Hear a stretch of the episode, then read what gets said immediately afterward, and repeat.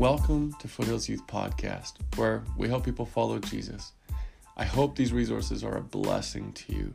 We are a student ministry based out of Northwest Calgary, and our hope, our desire, is that we see students become resilient disciples in a post-Christian nation. So may this podcast just be a blessing to you in your journey.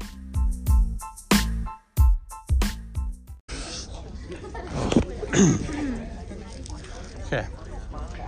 Well, we're literally going to talk about something I have never, ever in my whole entire lifetime being in the church, I don't think I've ever spoken about or ever heard about spoken about.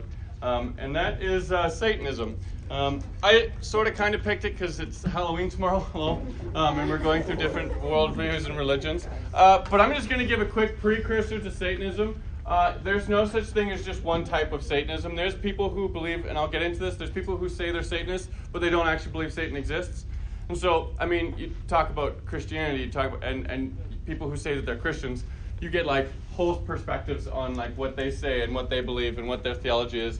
I was trying to think of an interesting story of experience that I've had with Satanists, and I would have to say I've had zero. I've never talked to somebody who claims to be a Satanist. I know that there is a church who meets here in Calgary. I don't exactly remember where, but they don't have an official building or anything. You would say they're a bit of like a plant in a sense. So yes, we're the history behind it's a little weird. There's nothing really there as far as like this is how it started and this is how we've gotten here until about early 1900s. But basically, it was a response to Christianity. It was going against Christianity, and I'm just going to run through what they believe. And so, how they put together criteria for identifying Satanists was formed in 1486. Now, remember, it's 1486. There's a lot of other things that happened in 1486. It doesn't make a lot of sense. So when you see these are also coming from just what they observed in this. So one was satanic pacts. You made a promise to Satan about something that if you gave, kind of in a sense, you sold your soul. There's perversions of Christian rituals, like basically what we would practice as the church. They would literally just be opposites of that, whatever that might be. And there's stuff like unbaptism, where you can go and you can basically get your baptism taken away. If you wanted to revoke it, or there's a lot of different things. And also, I'll have time for questions after. My knowledge on this is relatively, I didn't put PowerPoint because the pictures were really weird, and I just didn't feel like we needed to go there necessarily. Another one was cannibalism and secrecy. Now, key point, it's different than witchcraft. Witchcraft is different than Satanism. Witchcraft is the belief or the practice of dark arts and dark magic without a belief necessarily in a higher power or another power, whereas Satanists, they believe that, they follow Satan, or they just say they're Satanists and they don't actually believe, but they like what Satanists do. So the two people who basically have made it to where it is today, one guy named Aleister Crowley and Anton LaVey. And Aleister Crowley. So, he never claimed to be a Satanist. He never said, "Hey, I'm a Satanist." He was, but a lot of his writings were like what influenced Satanism today. A lot of what he wrote, and pretty rebellious, pretty in light of his problem with Christianity, his wounds, I would say, also with Christianity. So, poor guy. When he was a kid, he took interest in some of the... I say poor guy. I think this would be a wound that he's carrying around, or was, because he's very dead. When he was a kid, he took an interest in some of the bad characters, like the evil characters in the Bible. Do you want to know what his mom called him? She called him the Beast 666 from Revelation.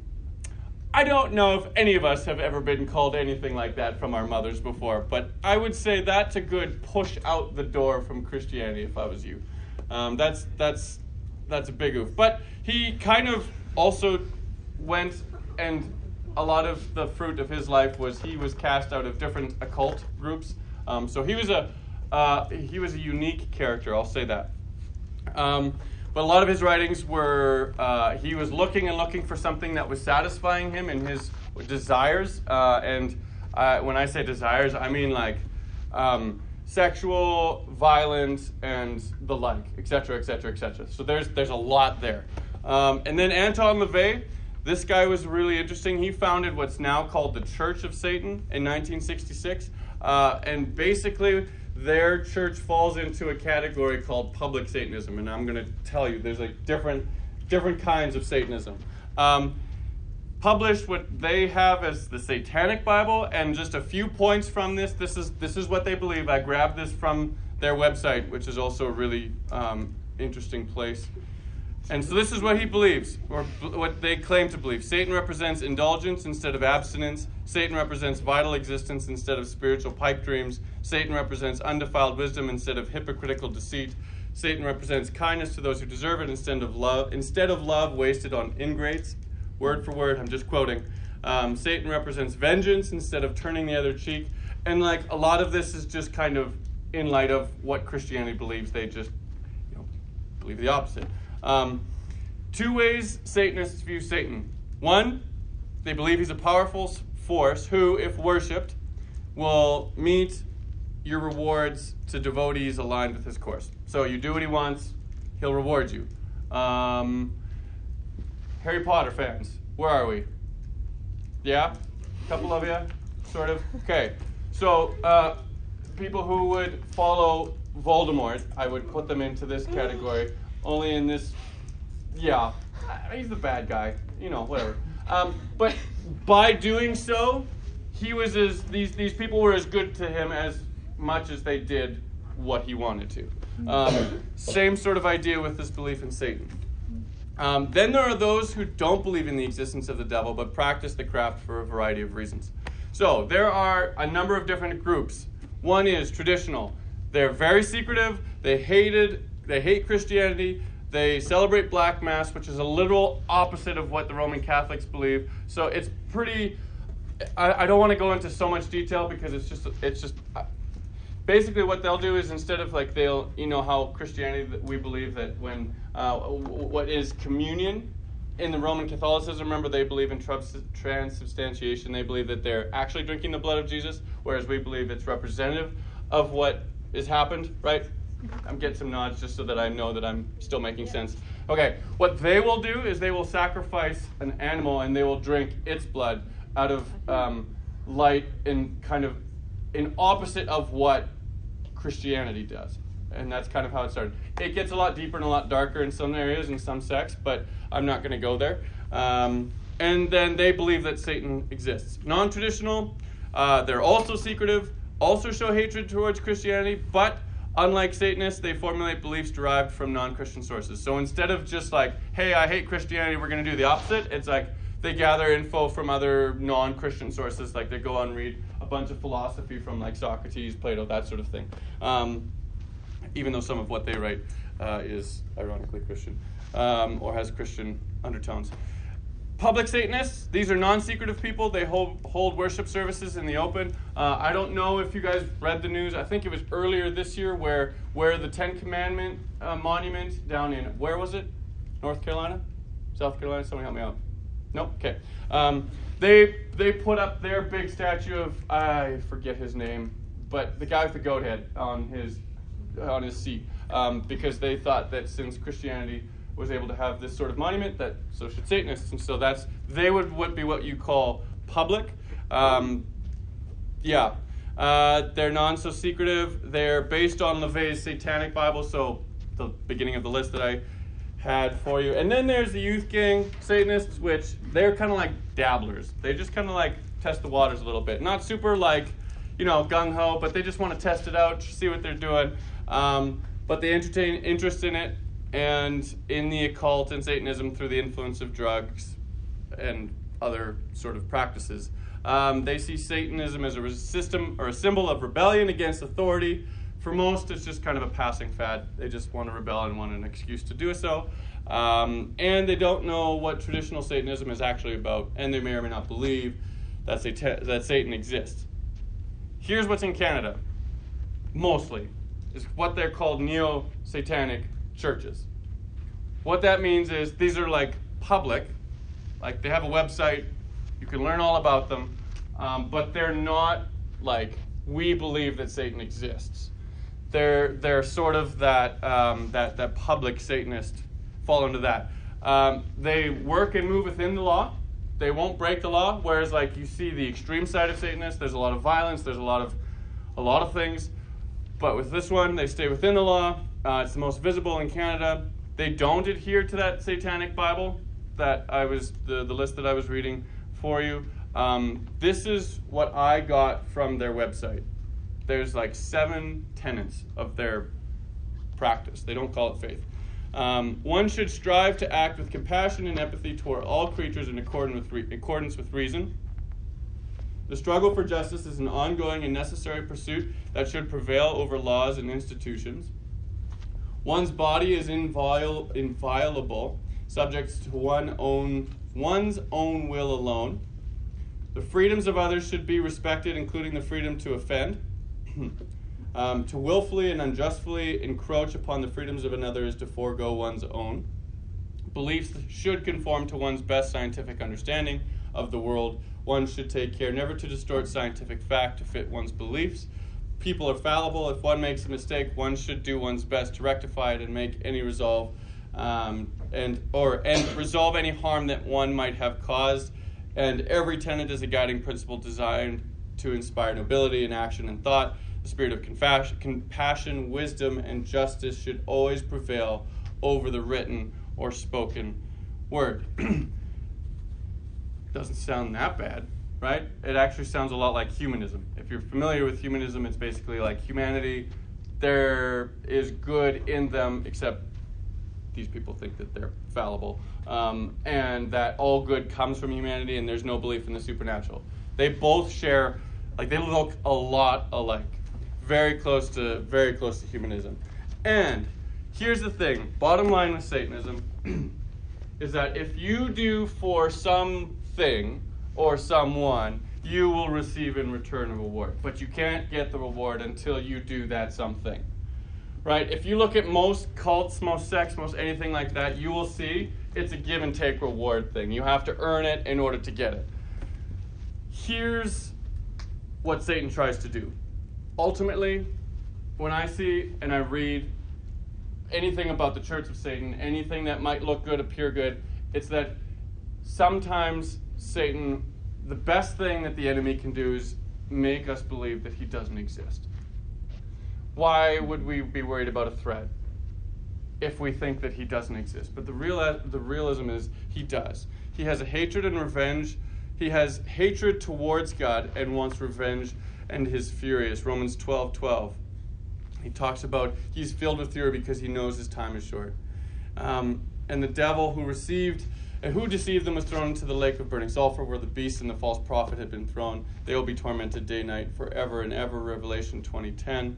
Matthew 25:41 talks about where the place that has been prepared for the devil and his angels.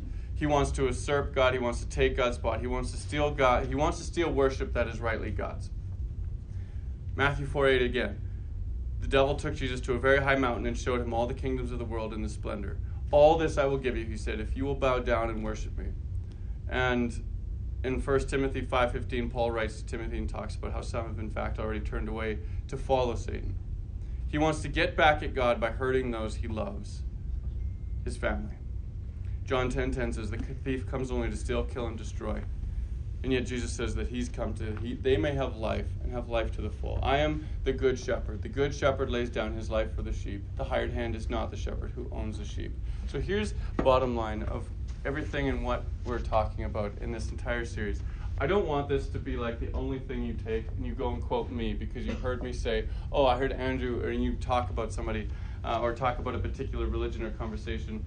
About a religion, say, oh, my youth pastor said this, and this, so that must be true. This is literally just a conversation starter.